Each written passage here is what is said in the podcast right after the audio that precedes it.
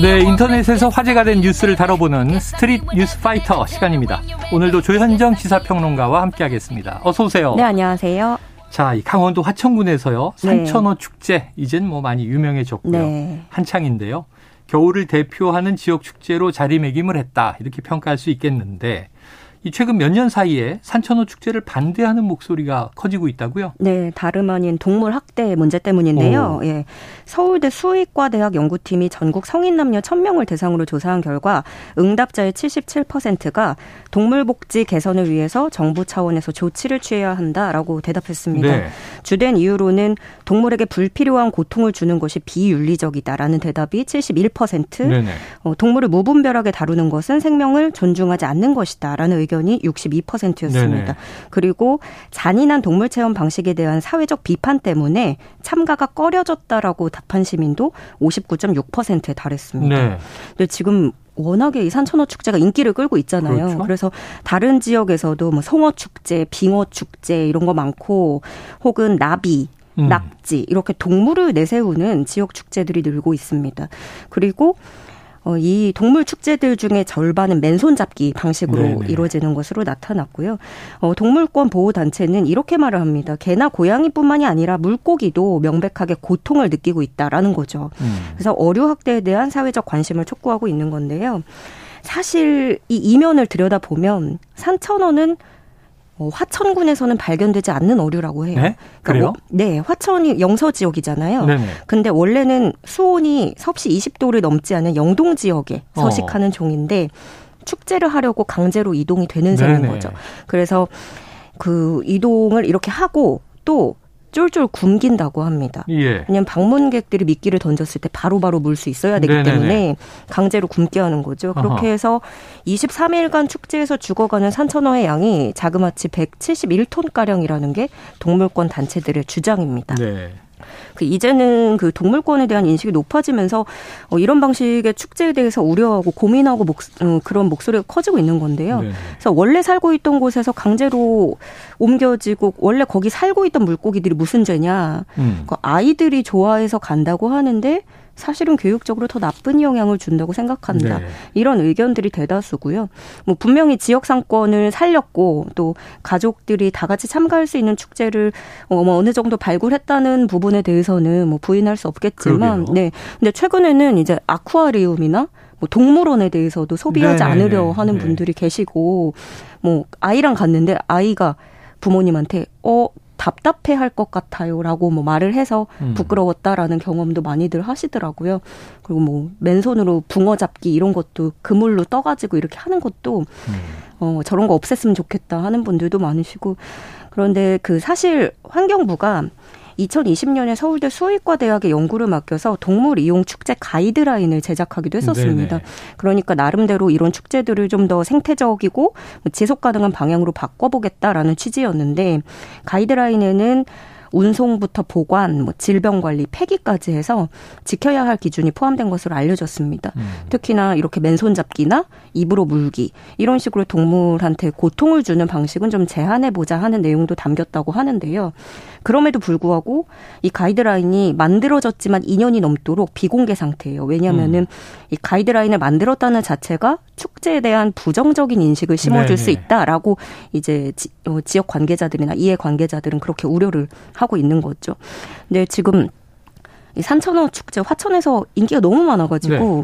암표에다가 매크로까지 등장을 했다고 해요. 광클릭을 해야 되는. 네, 그래서 올해만 벌써 6일 만에 42만 명이 넘게 다녀갔다고 네네. 하는데요. 그래서 이런 논란에 대한 인식은 앞으로 좀 계속 이어질 전망입니다. 야, 계속 이어질 뿐 아니라 확대되면요. 네. 이게 지금 축제.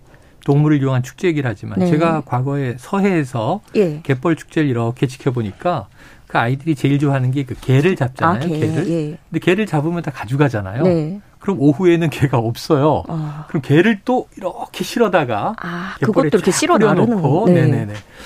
아 그런데 이게 축제뿐이겠습니까? 그럼 낚시는 어떡하죠? 낚시? 그 사실 낚시에 대해서도 이제 한국인이 굉장히 많이 또 네. 좋아하는 취미 엄청 생활인데. 많이 좋아하시더라고요. 근데 네. 그것도 이제 유희에 대해서는 좀 자제해라 이런 네. 목소리가 분명히 있긴 합니다. 예. 낚시 자체가 유해 아닌가요? 생계형 어부를 네. 빼고. 네. 지금 여러 가지 문제가 있어요. 동물원, 아쿠아리움. 야. 그래서 제가 좀 광고를 보면 저희는 동물 복지 방식으로 네. 키운 뭐저 가축을 사용합니다 네. 하는데 결국은 먹잖아요. 결국은 식품을 아, 만들어서 먹는데 네. 아, 물론 이제 그 살아있는 과정에서의 저 불필요한 학대는 안 된다고 봅니다만 참 이 논란은 앞으로 여러 가지 범위가 확대될 거다 이런 생각이 듭니다. 다음 이슈 보죠. 자, 러시아로 귀화했던 빅토르 안 국내 복귀를 추진한다고 알려지면서 또 곱지 않은 시선들도 이어졌습니다. 성남시청 빙상팀의 코치직 채용에 지원하고 면접도 봤다. 어떻게 됐습니까? 네, 어제 12일 면접에 응시를 하고 오랜만에 이제 카메라에 잡혀서 뭐 기자들 질문도 이제 네. 가고 했는데 거기에는 대답은 안 했고요. 안현수 선수 그 빅토르 아니라고 하면은 두말할 것도 없이 국민 지지를 받은 간판 네, 선수였잖아요. 네, 2006년 토리노 올림픽 3관왕을 했었고 음. 그러다가 2010년에 소속팀인 성남시청이 재정 문제로 해체를 되면 해체하면서 어, 뛸 곳이 없어졌고 맞아요. 예, 이듬해인 2011년에 러시아로 귀화를 합니다. 그렇게 2014 소치 올림픽에서 빅토르 안이라는 이름을 달고 3관왕에 올랐고 음. 평창 올림픽에도 나오려고 했지만 러시아 선수들이 대거 도핑 문제로 아. 예, 출전하지 못하면서 이제 러시아 생활도 접고 이전 중국으로 넘어가서 네. 베이징 올림픽에서 중국 대표팀 코치를 맡았죠. 네네. 그 다들 너무 기억을 잘 하실 것 같은데 처음에는 이 빙상계 파벌 싸움으로 인해서 맞아요. 뭐 네. 귀화한 것이다 이렇게 이야기도 퍼지면서 아직까지도 이게 희생자다라는 네. 옹호론도 여전히 남아 있고요. 네네. 반대로 러시아에 이어서 우리나라랑 쇼트트랙 완전 라이벌인 중국에도 기술을 유출한 기회주의자다. 음. 이런 따가운 시선도 존재합니다. 음. 그때 뭐 한 체대, 비한 체대 이런 파벌 싸움이 맞습니다. 예, 우리나라를 들썩거리게 했었는데 어쨌든 빅토르 아니 이후에 인터뷰에서 직접 파벌 싸움은 아니었다라고 한 인터뷰도 예. 있긴 했고요. 당시에 이렇게 말을 했습니다. 내 가슴에 어느 나라 국기가 달리든 크게 상관하지 않는다. 음. 안 좋은 시선으로 보는 분들도 있겠지만 제 선택이기 때문에 각오도 하고 있다라는 네. 심경을 밝혔었습니다. 예, 이 과정을 보면 국민 정서가 좀안 좋아졌던 게 한국에서 워낙에 큰 사랑을 받던 대표가 귀화를 했고 예. 한국의 훈련 방식과 기술을 전수하는 대가로 고액 연봉과 자택을 음. 받았고 음. 또 귀화 직전에는 올림픽 연금을 일시불로 받아갔다라는 점이 알려지면서 네. 여론이 더 악화한 거죠. 귀화를 이제 국적을 바꾸면 연금을 못 받으니까요. 음. 그래서 이제 이번 주로 성남시청 측은 면접을 마쳤고요. 이달 안에 최종 합격자를 발표할 예정이라고 하는데 만약에 이제 성남시청 코치로 복귀를 하면 또 지금 이제 우리나라에서 또 사랑을 받는 최민정 선수를 음. 지도하게 되는 거냐면서 불편한 기색이 나오고 있고요. 이번 면접 응시자에는 빅토르안뿐만이 아니라 국내에서 징계를 받은 뒤에 중국으로 가서 중국 팀을 지휘했던 김선태 감독도 음. 포함된 것으로 알려졌습니다. 네. 어, 김선태 감독 감독은 그 심석희 선수 사건에 그 당시에 그 심석희 선수가 폭행 피해를 네. 입었는데 그래서 참석을 못했는데 사실을 은폐하고 허위 보고를 했던 것으로 알려졌던 사람이고요. 음. 어, 이에 한국 빙상지도자 연맹은 빅토르안과 김선태 감독의 채용에 대한 우려를 담은 성명서를 발표했습니다. 그러면서 성남시가 국민의 눈높이에 맞는 감독 선임을 할 것을 촉구하는 바다 이렇게 강력히 의견을 네. 표명했습니다. 어찌 보면 안현수 선수의 이제 고향 같은 곳인데 네. 코치로 돌아올 수 있을까 없을까? 우선 성남시의 뭐 이게 면접 결과에 대한 네. 발표 여부가 중요해 보이고요. 참 글쎄 그때 한때는 이제 안현수라는 또 훌륭한 선수를 버린 거 아니냐 우리 국가대표에서 네. 근데 본인은 또 러시아로 귀화해서 금을 땀으로써 건재함을 과시했었단 말이죠. 근데 국내에 또 빙상계에 대한 비판도 많이 일었었고 또 안현수 선수에 대한 비판도 있고 여러 가지 의견이 교차하는 그런 사안입니다. 결과를 한번 지켜봐야 되겠습니다. 자, 우리가 결혼식 축의금 얘기를 네. 많이 다루고 있는데요. 이번엔 결혼식 의상에 대한 뜨거운 토론이 있어서 예. 자 하얀색 원피스를 입은 하객의 사진이 논란이다. 네. 왜 그런가요? 그러니까 얼마 전 결혼식을 치른 신혼부부가 네. 온라인 커뮤니티에 사진과 함께 글을 올렸습니다. 네. 문제의 하객은 머리부터 발끝까지 하얀색으로 도배를 하고 어, 예, 심지어 머리끈까지 다 하얀색으로 아, 통일을 하고 신랑 바로 옆에서 사진을 찍었습니다. 어, 그래요. 어, 그러니까 신랑을 가운데 두고 어. 그 문제의 하얀색 하객에다가 네. 신랑 신부 이런 순서로 어, 약간 웨딩드레스 같은 느낌인가요? 그래서 논란이 되고 아, 있는 겁니다. 예. 그러니까 이 사연과 사진이 막 빠르게 퍼져 나가면서 네. 누가 신부인지 헷갈린다. 아. 선 넘었다. 네네네. 어, 일부러 그랬다. 아, 선 넘었다. 네. 아, 일부러 그랬다.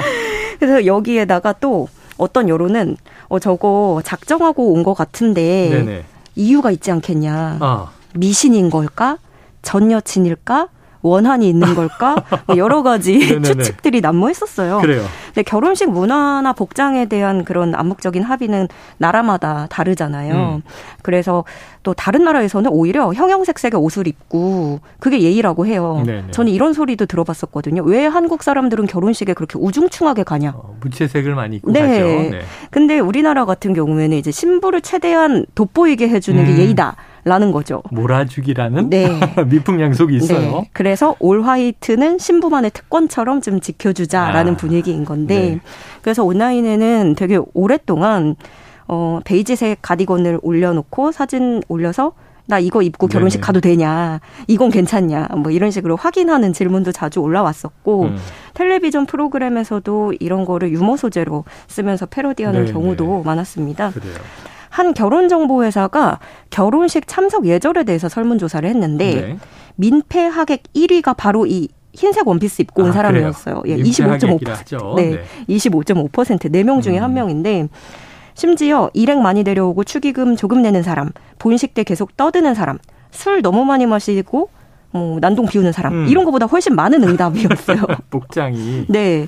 특히 아무래도 남성은 8.6%만 그게 민폐다라고 대답을 네네. 했는데 여성 응답자는 42%가 흰색 원피스 입고 오지 마라. 그래요. 이렇게 대답을 한 거예요. 그냥 뭐 와주기만 해도 고맙다라는 의견도 네. 분명히 있지만 아, 요 문제도 항상 좀 온라인에서 토론거리가 되는 것 같아요. 좀뭐 자유로운 분위기로 가고 결혼식이 축제니까 네. 형형색은 색뭐 그랬으면 좋겠다 하는 생각도 듭니다만 네. 지금의 또 우리가 문화가 있으니까 너무 튀는 것도 또 민폐가 된다면 좀 조정해야 되지 않는가. 아, 궁금하네요. 그 흰색 올 화이트를 하고 네. 여성이 어. 전 여친이었습니까? 아, 그건 아니라고요. 왜냐면 아, 남성분이 어 SNS에 모르는 사람이다. 모르는 사람. 라고 했었고 네. 이게 불똥이 사진 기사, 사진 작가로까지 튀더라고요. 왜 뒤로 안 보냈냐? 아, 그렇지. 네. 그럼 사진 사진사가 보통 배치를 하시니까 네. 아, 그 신랑 옆에 있는 저 여성 하객분 좀 네. 이제 뒤쪽으로 이동해 주세요. 이렇게 하면 네. 좋은데 왜 그렇게 찍었을까? 아니 신랑이 모르는 사람인데 왜 신랑 바로 옆에 있어요? 그러니까 보통은 친분 관계로 쭉 이렇게 나열이 되는데 부모님의 지인의 딸이라고 설명을 아, 하더라고요. 부모님의 지인의 딸이다. 네. 해명은 된 것 같습니다. 네. 알겠습니다. 자, 오늘 여기서 정리하죠. 오늘 말씀 네. 고맙습니다. 네, 고맙습니다. 지금까지 조현정 시사평론가였습니다.